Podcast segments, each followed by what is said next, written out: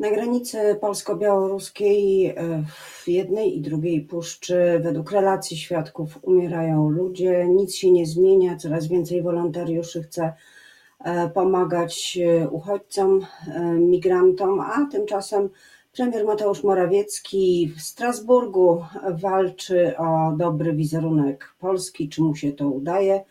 Jaka czeka nas przyszłość w Unii Europejskiej? O tym już za chwilę. Będę rozmawiać z moim gościem, Zuzanna Dąbrowska. Dzień dobry. A moim gościem jest poseł partii Razem z klubu Lewica, Maciej Konieczny. Witam.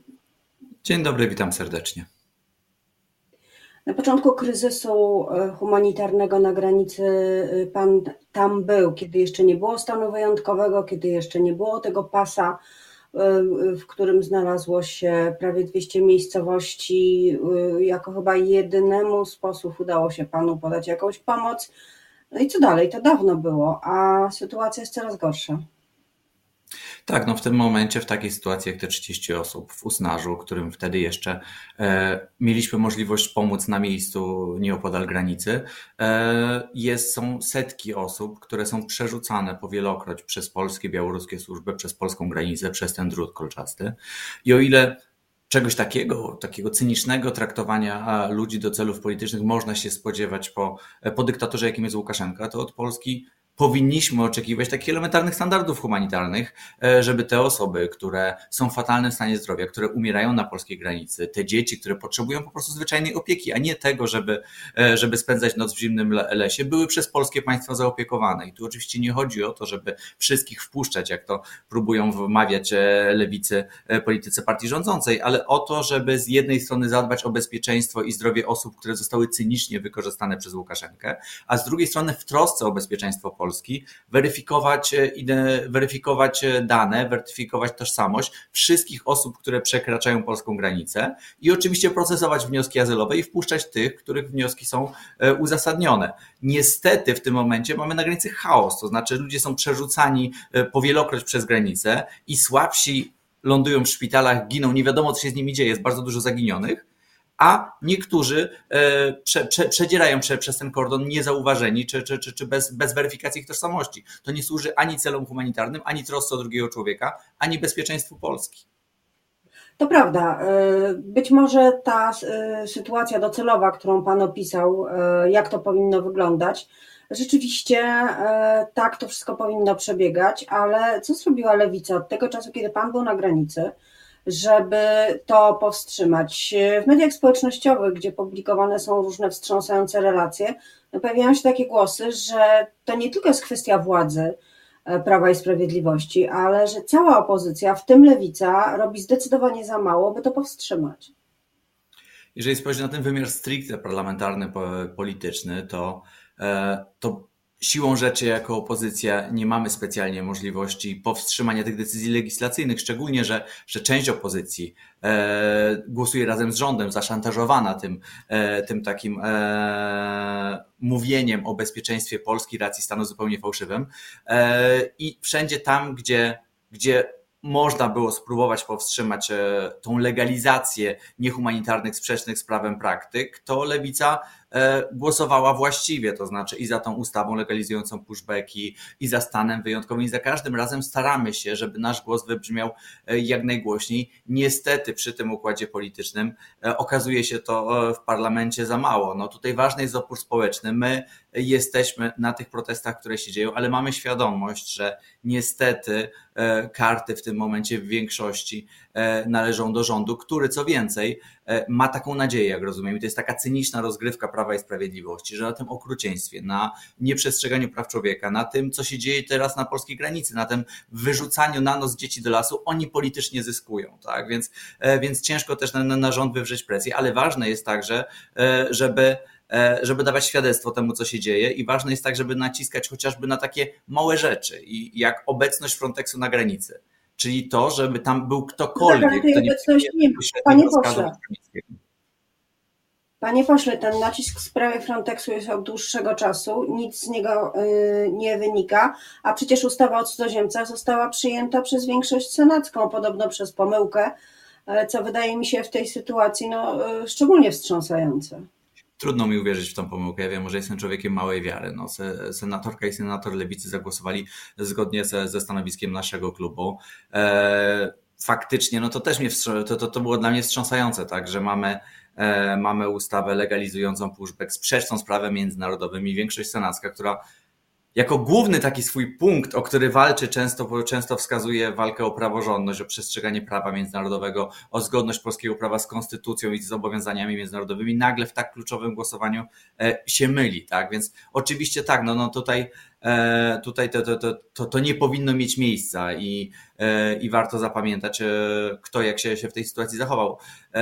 Ale siłą rzeczy też, no, Przy, te, przy tej większości rządzącej, która do tego jeszcze może liczyć na skrajną prawicę z Konfederacji, no ta większość dla, dla, dla łamania praw człowieka na wschodniej granicy niestety w Polsce jest dość bezpieczna. Co jest jeszcze niebezpieczne w Sejmie, i to widziałem parokrotnie, że kiedy, e, kiedy posłowie Prawa i Sprawiedliwości mają pewne wątpliwości albo jednak głupio im stać przed, e, za zdjęciem e, dziecka, które zostaje wywożone e, do lasu na zimną noc przez przedstawicieli polskiego państwa, to konfederaci nie mają żadnych takich wątpliwości. Idą jak taran i często te debaty o, o uchodźcach, te debaty o sytuacji na, e, na polsko-białoruskiej granicy kończą się tym, że wychodzi na koniec przedstawiciel konfederacji, rzuca jakąś okropną, antyludzką, faszyzującą mowę i posłowie Prawa i Sprawiedliwości biją mu brawo, tak? Więc to jest sytuacja, w której jest jeszcze jedno niebezpieczeństwo, to znaczy te, tą siłą polityczną, która może urosnąć na tej akceptacji dla okrucieństwa i, i, i nieprzestrzegania praw człowieka, jest niestety Konfederacja.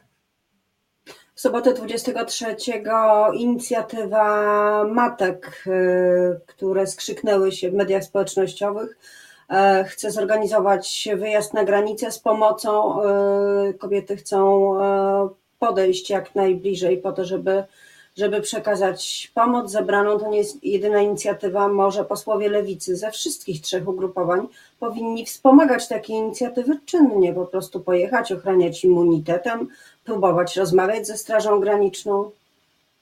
Ja myślę, że wszystkie te inicjatywy społeczne, czy to ta, o której była mowa, inicjatywa matek, czy medycy na granicy, którzy starają się wbrew stanu wojennemu i wbrew temu, że Straż Graniczna konsekwentnie nie dopuszcza lekarzy do granicy, pomagać tym osobom, które są w ich zasięgu, czy to te liczne organizacje, które na co dzień są tam i, i starają się ratować zwyczajnie ludzi, to jest bardzo ważne. Ja przyznam, że jestem nieco powściągliwy w tym interweniowaniu bezpośrednio na granicy, bo wiem, że partia rządząca stara się wykorzystywać politycznie każdą obecność polityków opozycji na granicy, pokazując, że tu naprawdę nie chodzi o ludzi, tylko jakieś polityczne show, tak?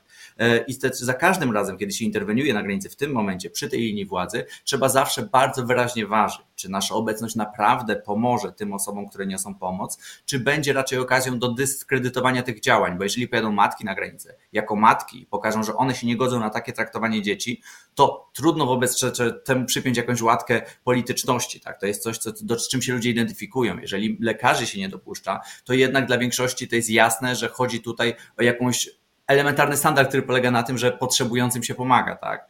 I tutaj nie zawsze, często obecność polityków może być taką okazją dla partii rządzącej powiedzenia, tu wcale nie chodzi o pomoc, tu chodzi o lansowanie się, tak? Więc tutaj tam, gdzie trzeba pomóc, i my to robimy w instytucjach, dzwoniąc, tam, gdzie można interweniować w kwestii konkretnych osób, czy to w Straży Granicznej, to to się cały czas dzieje. Ale jeżeli chodzi o, o obecność na granicy, to, to też trzeba, trzeba po prostu z tym uważać. Czy premier Morawiecki przekonał wczoraj choć część opinii w Parlamencie Europejskim co do stanowiska Polski i tego przede wszystkim, że Polska, streszczając może troszkę za bardzo przemówienie premiera, nie czyni nic złego i nie czyni, i nie czyni niczego, czego nie robiłyby wcześniej inne państwa członkowskie, tak jak stwierdzanie wyższości prawa krajowego nad unijnym, wyższości konstytucji nad prawem unijnym. Premier pojechał tam przekonać Unię, wyjaśnić polskie stanowisko. Udało mu się? Słowacki faszysta z partii odwołującej się do hitlerowskiego, prohitlerowskiego państwa słowackiego, które najechało Polskę, wydawał się być zachwycony postawą premiera Morawieckiego, ale wracając do rzeczy najważniejszych, to, to oczywiście większość parlamentarna była bardzo krytyczna i to pokazuje sytuację, w jakiej się znajdujemy. To znaczy, że rząd w imię jakichś wąskich, partykularnych, partyjnych interesów, takich jak chociażby obsesje ministra Ziobry i jego rządza kontroli wymiaru sprawiedliwości osobistej, są dla rządu ważniejsze niż interesy państwa polskiego. I nie mówimy o jakimś abstrakcyjnym interesie, ale o bardzo konkretnych rzeczach, które w tym momencie w Unii Europejskiej się decydują.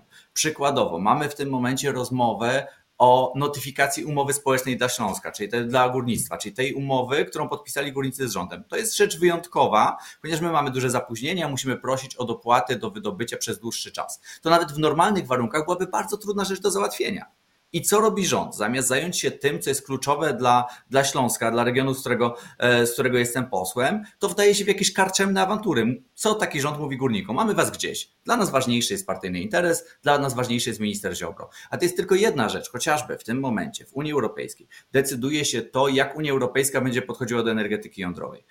Decyduje się to, czy ta energetyka jądrowa będzie mogła być finansowana ze, ze, ze źródeł europejskich. To jest absolutnie kluczowe dla przyszłości polskiej energetyki. Dla, dla tego, czy będziemy mieli stabilny prąd i, i tani prąd w gniazdkach zwyczajnie tak w przyszłości, czy znowu obudzimy się tak jak, jak dzisiaj z ręką w nocniku. I czy rząd rzuca wszystkie siły, żeby chociażby z Francuzami się dogadać i wywrzeć presję, żeby, żeby, żeby, żeby te korzystne decyzje dla Polski zapadły. Nie, skądże. Wdaje się w idiotyczne, nikomu niepotrzebne wojenki, jakieś abstrakcyjne spory prawne, A, a Polska na tym straci grube miliardy. I takich rzeczy jest multum. I za każdym razem... Panie pośle, ale co dalej? Bo, bo to jest kluczowe pytanie. Co będzie z tymi konkretnymi pieniędzmi, które Polska ma otrzymać na mocy Krajowego Planu Odbudowy? Co z sytuacją prawną, uznawaniem wyroków unijnych trybunałów? Co z Izbą Dyscyplinarną? Premier zapowiedział, że zostanie zlikwidowana, ale co w zamian? Bo też zapowiedział jakiś nowy mechanizm.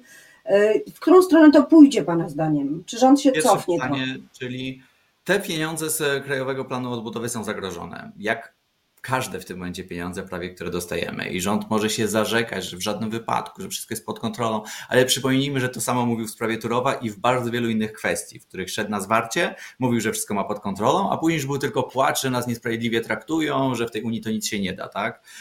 I teraz obawiam się tego samego. Jeżeli chodzi o nieprzestrzeganie wyroków T S U E, to oczywiście rząd może nie przestrzegać wyroków T S U E. To, czego rząd nie może, to nie może uniknąć konsekwencji. To znaczy, jeżeli na przykład w sprawie Turowa jest zarządzona kara, rząd nie potrafi się dogadać z Czechami, bo ewidentnie im to nie idzie.